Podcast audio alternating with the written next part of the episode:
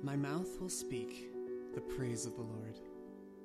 I will extol you, my God and my King, and bless your name forever and ever. Every day I will bless you and praise your name forever and ever. Great is the Lord, and greatly to be praised, and his greatness is unsearchable.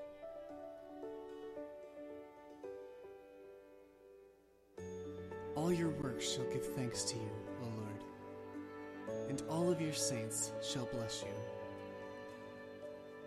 They shall speak of the glory of your kingdom and tell of your power, to make known to the children your mighty deeds and the glorious splendor of your kingdom.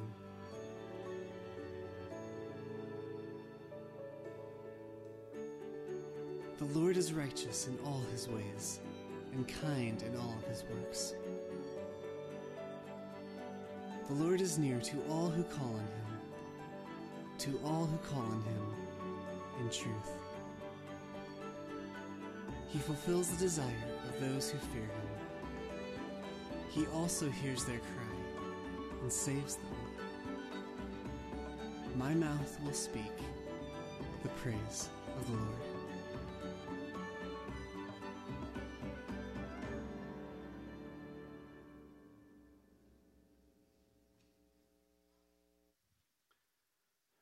Time, Savannah and I had friends getting married, and we thought, what is a good friend to do but go to their wedding in Laguna Beach, California? so we went to the airport here in Dallas and we went to fly there. And if one word defines going to the airport, flying, um, I would choose the word to wait, waiting. Um, think about it. You have to um, wait to check in your bag or to check in. You have to wait through security, and then sometimes you have to wait more through security.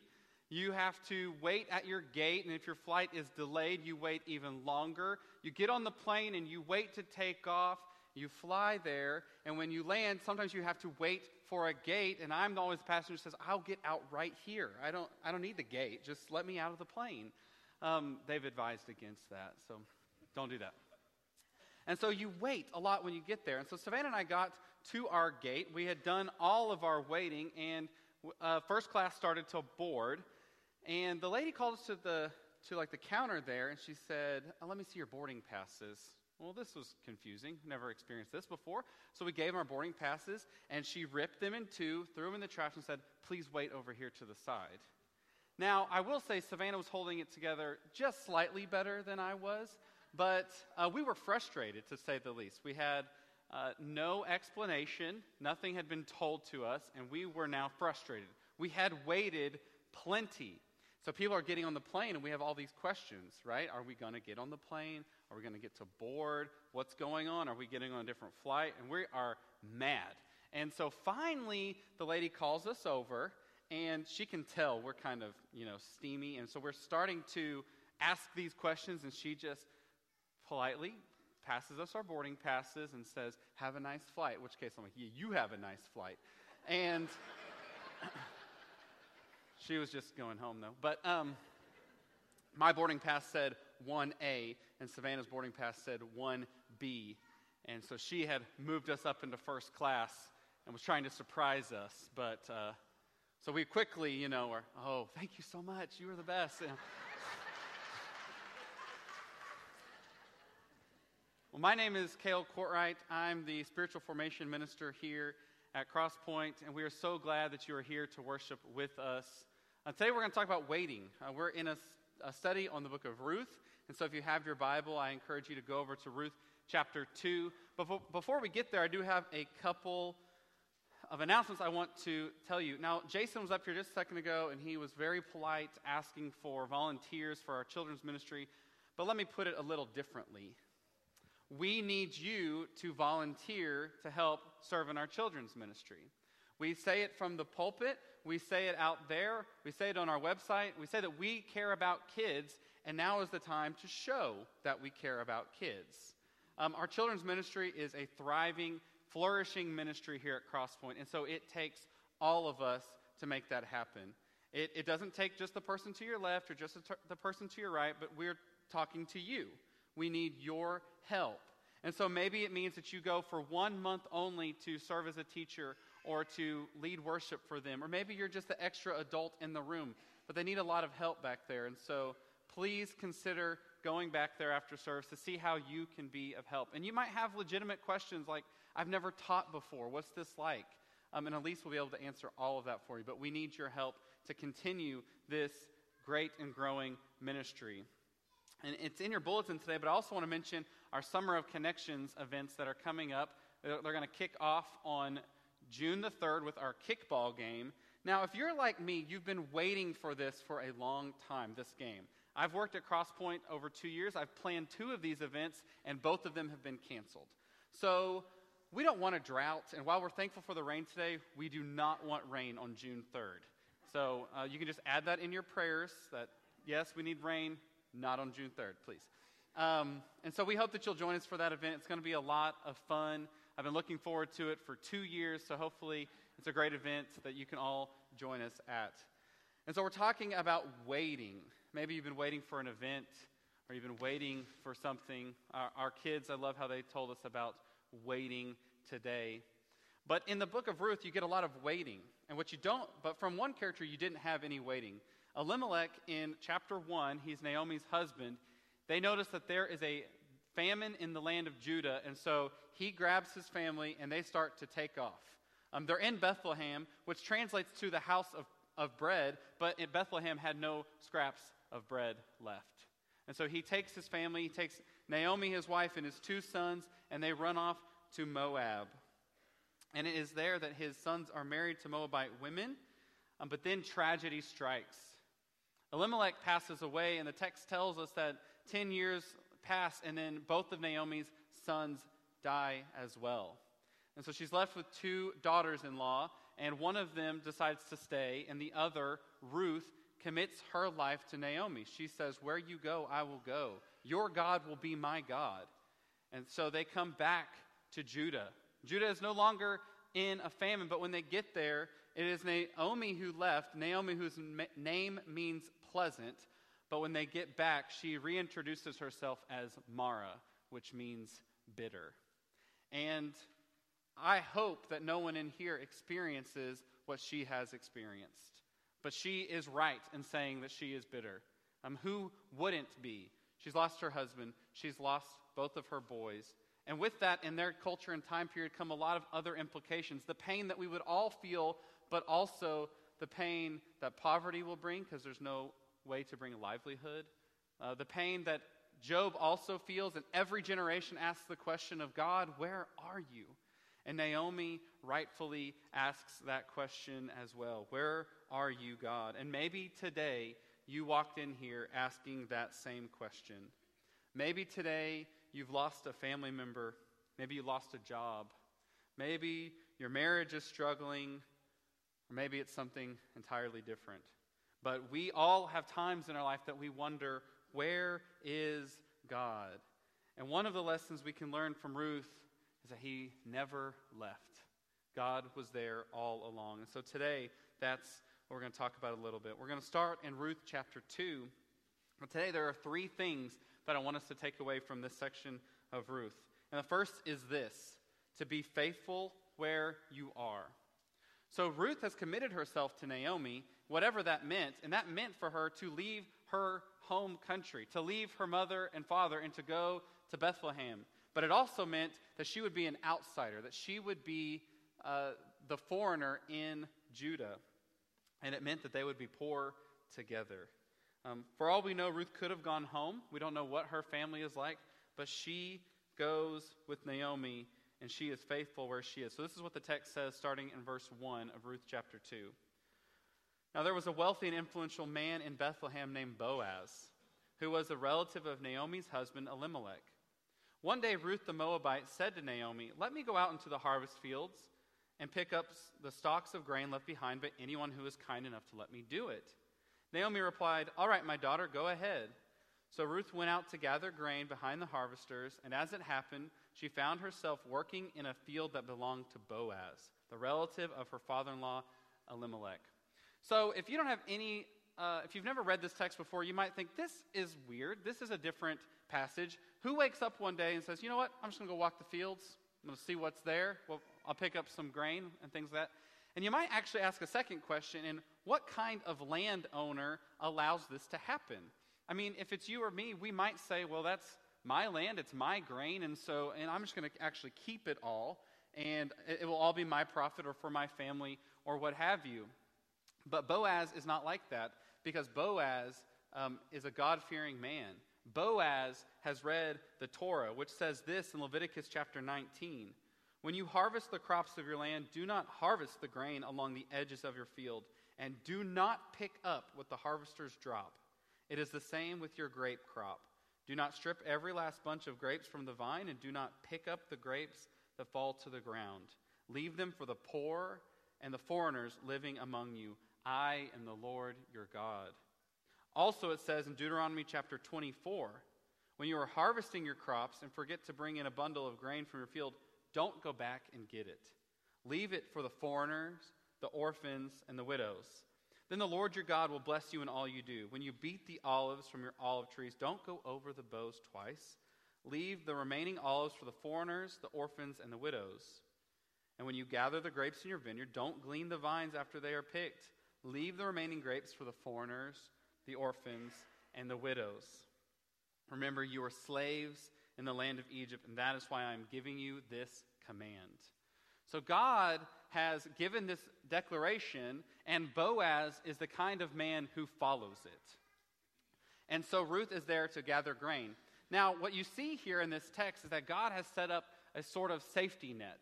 This is his way to care for those who will be easily marginalized or oppressed the foreigner, the orphan, the widow. Now, our characters are, uh, Ruth is two of those three. They're also poor. But in this, there is a message to you and to me as well. See, all throughout Scripture, there are examples like this one in Ruth. There are also instructions like the two we just read, but also in the New Testament of how we are to treat those who are marginalized or oppressed, or those who might be marginalized or oppressed.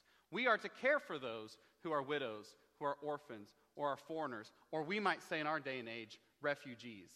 These are people that we are called to care for, that are, might be easily marginalized or e- easily oppressed. And so today, I want you to ask yourself a question How are you individually caring for those kinds of people? And more than that, communally, we ask the question as a church How are we as a body caring for those who might be easily marginalized or oppressed? Because what we see here is the text says that Boaz is a godly man, and he is someone who cares for those who might find themselves in that place. And so we, too, want to be like that. Because, see, Ruth qualifies. She's a person who is in poverty. She is a widow and she is a foreigner. And if you think back to what we just read in Ruth chapter 2, it called her Ruth the Moabite. Nowhere in this passage will the book of Ruth let you forget where Ruth is from. Every time they mention her, it will say that Ruth is from Ruth the Moabite. Always, and I imagine gathering around, this is a Jewish text. I imagine there's Jewish people sitting around a campfire. They're passing down the text, and they don't want them to forget who Ruth is. Now, she's the hero in our story, she's the main character, but she's an outsider. Don't forget for a second while we read these passages, and don't think that Ruth is an insider here. No, they won't let you forget. Ruth is the outsider, she is the Moabite. And last week, Tim explained the relationship between the Jews and the Moabites, and we'll just say they didn't get along very well. This is who Ruth is. Now, here's the deal Boaz is offering a kindness to, to Naomi and Ruth. He's helping them to eat, and they probably would have enough to feed themselves that day and maybe the, the couple afterwards. But what they are engaging in is not getting them ahead long term. There is nothing that is happening that is going to feed them for a great stretch of time. So Ruth and Naomi have a problem. They need something more long lasting than this. Let's keep reading verse 4 of Ruth chapter 2. While she was still there, Boaz arrived from Bethlehem and greeted the harvesters. The Lord be with you, he said. The Lord bless you, the harvesters replied. Then Boaz asked his foreman, Who is that young woman over there? Who does she belong to? Church, let me ask you a personal question this morning. Have you ever seen a Hallmark movie? Wow, first service was all like, Yes, we have. Now, I know we got a bunch of guys in here. They're acting like macho. Never. I would never choose that. Can we turn that on? Um, you've all seen a Hallmark movie. If not, I'm going to spoil all of them for you. Because guess what? They're all the exact same. I don't care if you're watching one that comes out next week or in Christmas time or whatever. But here's the deal at 90 minutes long, we're going to have a problem and we're going to resolve it, okay? And more than that, within the first five minutes of the, of the movie starting, you're going to know who the main characters are, that they're probably at odds. They greatly dislike each other, but 90 minutes later, they will be in love. This is, this is a true statement. now, if you've you heard that, sorry, I just ruined every single one of them for you. Um, but I kind of get that sense right here. We read this passage. Boaz comes to his field and he looks up and he sees across the field, who is that woman over there? He sees Ruth. And now you have an idea how this story might be redeemed. You have a foreshadowing here to say, wait, there, there might be a possibility. And because you've seen a Hallmark movie, you hope how this will play out. You hope that there will be a love story here. Because how will Naomi and Ruth be redeemed? How will their story turn around? How will uh, their story come back from bitterness back to joy? And you believe that Ruth or that Boaz can redeem this story. So Ruth has been faithful to where she is. She finds herself in Judah. She finds herself in poverty, and so she goes to pick uh, grain in the fields. And here comes uh, our second lesson, which is God is in the ordinary. Nothing that Ruth partakes in here is what I would call spectacular. This is an ordinary action. Read how this story continues, verse 6. And the foreman replied, She is the young woman from Moab who came back with Naomi. She asked me this morning if she could gather grain behind the harvesters, and she has been hard at work ever since, except for a few minutes' rest in the shelter. Boaz went over and said to Ruth, Listen, my daughter, stay right here with us when you go gather grain. Don't go to any other fields. Stay right behind the young women working in the field. See which part of the field they are harvesting, and then follow them. I have warned the young men not to treat you roughly. And when you are thirsty, help yourself to the water they have drawn from the well. Ruth fell at his feet and thanked him warmly. What have I done to deserve such kindness? She asked. I am only a foreigner. Yes, I know, Boaz replied, but I also know about everything you have done for your mother in law since the death of your husband. I have heard how you left your father and mother and your own land to live here among complete strangers. May the Lord, the God of Israel, under whose wings you have come to take refuge, reward you fully for what you have done. So Boaz is generous. He is kind. He's a God fearing man.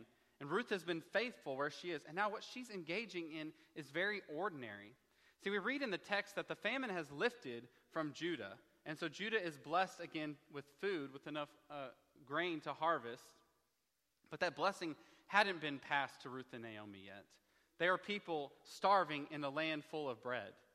And now Boaz comes on the scene, and he is able to feed them. But as I said, Ruth is doing something ordinary. This isn't spectacular. Imagine, if you will, she gets up in the morning and she goes to the fields and she walks around for a bit, picking up grain. This is what her life looks like. This is, again, this is not a Marvel movie. This is not them doing something spectacular. This is something very ordinary. And sometimes we read this and we want our characters to do something more. We want the Red Sea parting. We want the feeding of the 5,000 or the walking on the water. And, and sure, our biblical text has that. But this story is a message of something different. This is very ordinary. And that's not to be confused with mundane or boring, but this is ordinary. This is the practice that you engage in. I think sometimes we do this with our own walk with Christ. We think of the spectacular. We think, I'll go on that international mission trip, or I'll do that 40 day fast like Jesus did, or you know what? I will read the Bible in a week. I'll do all of these things. And while those are good things, and I hope you do read the Bible, and I hope you fast, and I hope you get to go on international mission trip, what happens, the problem is that we start to think about those big events, and we start to think of our life in terms of the next big thing coming. And this played out really well when I was a youth minister. So, about this time, we'd be about a month away from our camp that we went to, and kids would start to be getting so excited. They'd be looking so much, so forward to camp. They'd be texting their friends from camp, you know, coordinating outfits so they could dress the same at camp. They'd be wondering, I wonder if she'll be back at camp. I wonder if he'll be back at camp this year. Um, they'd be getting so excited. And I like to be the kind of youth minister that would remind kids, you know, maybe they were a sophomore. I said, you know, I know you're so excited, but just, just remember that you have only three weeks left at camp for the rest of your life. And they would say, How dare you, sir? And I'd go a step further and say, You know, our sixth graders, they only get like six or seven weeks at camp for their whole life. That's it. Um, and now I kind of was doing that uh, tongue in cheek, sarcastically, but it's a good reminder that if you went every year, we're not talking about that many weeks. Maybe you go on one of our international mission trips in the summer, and let's say you get to go 26 weeks out of your whole life. That's half a year out of your whole life. And you start to see the problem that if we're only thinking of that next big thing, that next thing that's coming up, we start to forget about all the moments in between. And so, as a youth minister, my fear was that they're going to think about camp, that'll be great. They're going to think about our mission trip, but then what next? We have all these moments from this camp till the next one. And I would have kids say, Oh, if I could just live at camp. Or they go on a mission, if I could just do this every day. That's not what life is. Life is much more ordinary than that.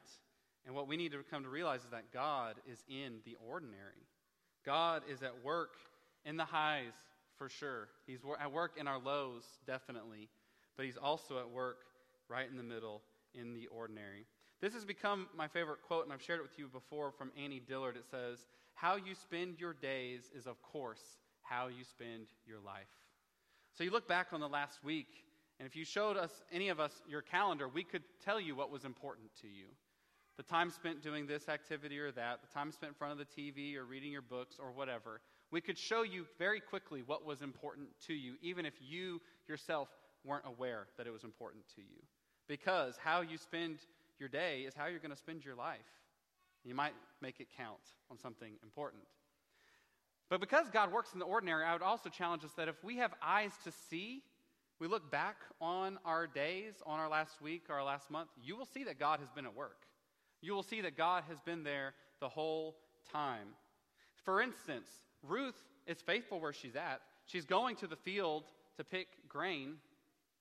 And you know, she could have chose any field. She could have gone anywhere. Anyone that was following the Torah, she could have gone to any field, but she went to Boaz's field. This is an ordinary act that God was working in. And she could have gone on a day that Boaz wasn't going to come by, but Boaz came by on this day. Because God is at work in the ordinary. So she could have got home that day and she could have told, Naomi could have asked, What did you do? And I went and picked, went and picked grain from the field. But what you see is that a lot more has started to happen. God has put the wheels in motion. And so we look and we look at our own lives and think about the ordinary. We look at this story, we think about the ordinary, and it leads us to our third lesson, which is be patient while God's plan unfolds. We have to be patient in these moments. Because waiting is hard. But Naomi and Ruth are desperate. They're widows, and on top of that, one of them is an outsider, one of them is a foreigner. And so they need something bigger than that. And luckily for them, God has put just such a plan in place. And maybe you've heard the terminology before, but it's called a kinsman redeemer. And this teaching comes from Leviticus chapter 25 and Deuteronomy chapter 25. But in those passages, God sets up a system, excuse me, that will not only keep the land in the family, but will also care for the widows that are left behind, the people who are left behind. See, land was very important in Israel. If you remember all the way back from Abraham, they had been looking forward to their land, to the promised land. That's all they had been looking forward to for so long. And they're finally there. And God says, This is not your land, this is my land. You are merely a tenant of my land. And so in this, they tried very, uh, they went to great extremes to keep the land in the family. And so what happened was is if a couple there was a couple and the man passed away, typically a relative of his would marry his widow in order to again keep the land in the family, but also as a way to care for the widow. And we've already been told in our story that Elimelech's relative was Boaz. That Boaz um, could possibly possibly be a kinsman redeemer. And that's what we, the readers of this story, that's what we are hoping for. And so when we get into chapter 3 uh, today, what, what, what we see in that is that Naomi is a good mother in law. And that's that she's going to start meddling. Not your mother in law, just me? Oh, um, I hope she doesn't watch this. Uh, so Naomi suggests to Ruth to go to go to Boaz while he is winnowing barley. Now, what you see in this is a very Jewish text because it, she says that uh, it says that Ruth goes and uncovers Boaz's feet, and you and I don't really know what that means. Um, but what we get the gist of here is that Ruth has done something pretty forward, and she said, "We have this relationship has developed," and she's basically saying, "Now's the time that we should get married." Basically, she's asking for her redeemer. She's saying, "We have a relationship. Will you be my redeemer?" And so this is how the story continues in chapter 4, verse 1. Now, because we've all seen a Hallmark movie, we know that there's one last twist, and this is when that comes in the story. And we are hopeful is this going to work out, or will all fail in the end? This is what it says in verse 1. Boaz went to the town gate, and he took a seat there. Just then, the family redeemer he had mentioned came by, so Boaz called out to him. I will say briefly Boaz is number two in line. This is our twist. We had hoped that Boaz would be the kinsman redeemer, and what we come to find out is he's not first in line, and he cannot just jump the line, even if he does want to marry Ruth. This is what Boaz says Come over here and sit down, friend. I want to talk to you. So they sat down together. Then Boaz called ten leaders from the town and asked them to sit as witnesses. And Boaz said to the family redeemer, You know Naomi, who came back from Moab. She is selling the land that belonged to our relative Elimelech. And I thought I should speak to you about it so that you can redeem it if you wish. If you want to buy the land, then buy it here in the presence of these witnesses. But if you don't, let me know right away, because I am next in line to redeem it after you. The man replied, All right, I'll redeem it. Oh, this is where the crowd gets depressed, right? The story continues. Then Boaz told him, Of course, your purchase of the land from Naomi also requires that you marry Ruth, the Moabite widow. That way she can have children who will carry on her husband's names and keep the land in the family. Then I can't redeem it, the family redeemer replied, because this might endanger my own estate. You redeem the land, I cannot do it. Now, in those days, it was the custom in Israel for anyone transferring a right of purchase to remove his sandal and hand it to the other party.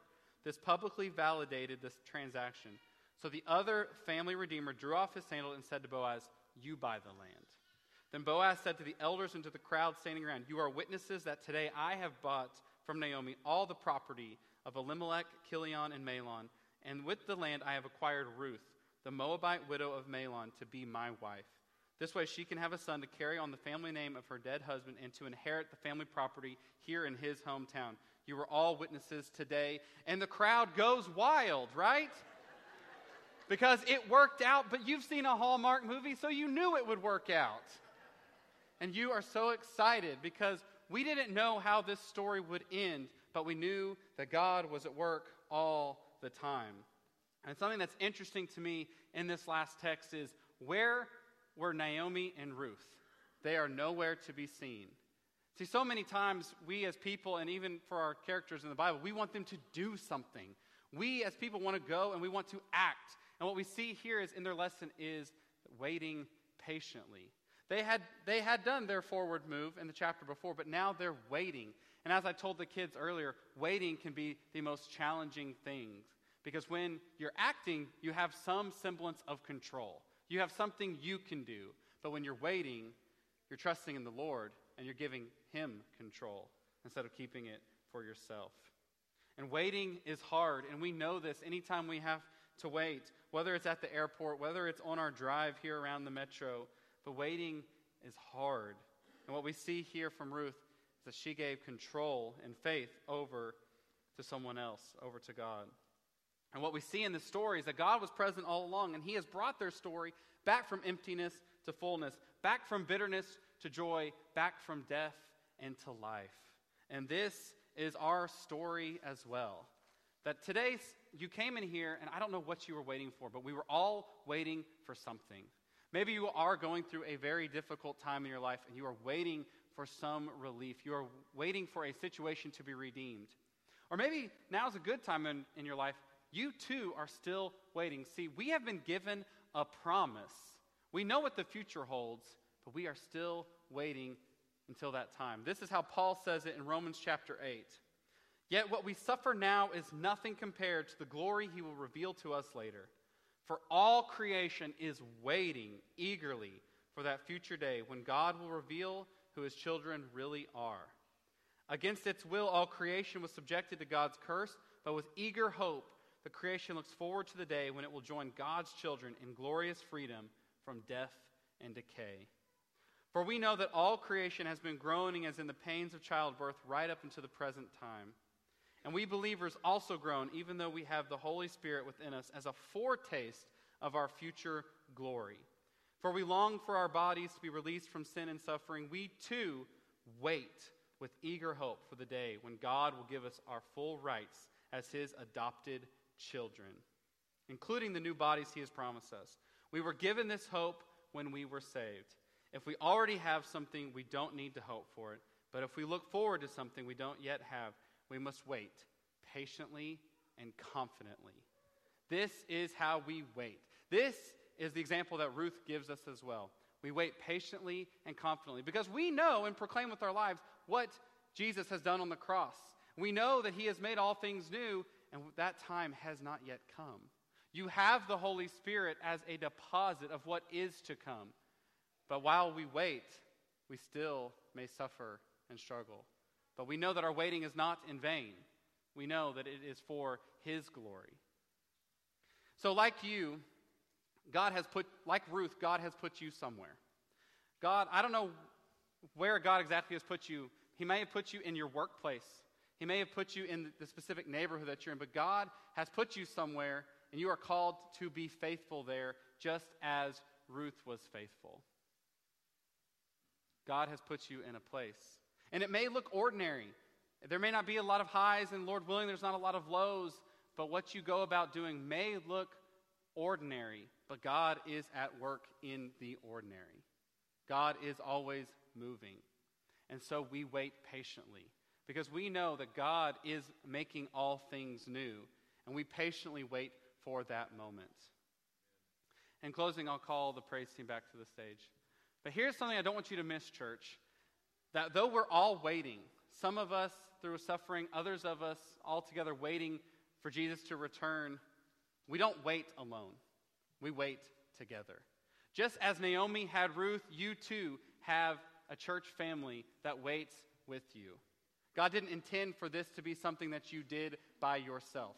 This is why we call and ask you to join us in prayer every week. Our shepherds today and their wives will be around the room asking to pray with you. That isn't just a mere formality, it's because we will wait with you. We will sit with you in whatever it is that you're dealing with, and we will be there with you. You don't wait alone, but through prayer and encouragement, you have others with you. And so, won't you respond to that today we stand and sing?